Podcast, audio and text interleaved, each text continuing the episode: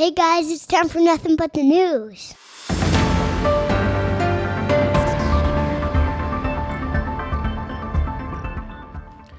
Good morning. It is June 13th, 2023. Let's get into the news.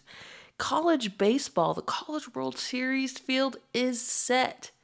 Tennessee and Stanford have punched their tickets to Omaha. Tennessee did so by beating Southern Miss 5 to nothing, and Stanford beat Texas in a very close game 8 to 7.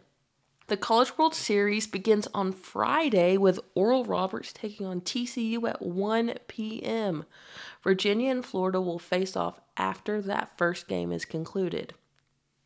In college softball, possibly the biggest transfer news ever across any sport, and dare I say, one of the biggest transfers of all time, Oklahoma superstar pitcher and two-time national championship champion Jordy Bahl has entered the transfer portal. She said she wanted to grow the sport of softball in her home state of Nebraska, so she is expected to transfer to the University of Nebraska. In Major League Baseball, JT Realmuto hit for the cycle last night for the Phillies. The Phillies ended up losing the game though 9 to 8 to the Arizona Diamondbacks. Also, don't forget to vote for MLB All-Stars, but especially the Atlanta Braves and Texas Rangers players. All Star voting ends June 22nd, and you can vote five times every 24 hours, so vote as much as you can for the Braves and Rangers players. In tennis, Novak Djokovic became the winningest man in tennis history, winning his 23rd Grand Slam by winning the French Open this weekend. With that victory, he passed Rafael Nadal for the most Grand Slams and pulled him even in the Grand Slam victory category with Serena Williams. In NHL, the Vegas Golden Knights go over their first Stanley Cup victory tonight at 7.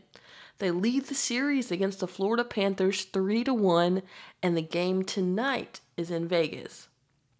In NBA news, the Denver Nuggets for the first time in franchise history are NBA champions. They won the NBA finals against the Heat by winning game 5 94 to 89.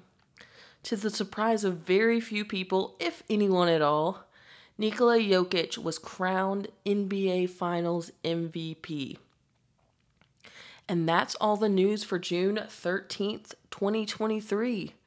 If you would like to contact us at the GOAT Podcast, email us at goat versus goat at gmail.com. That's G O A T V S G O T E at gmail.com.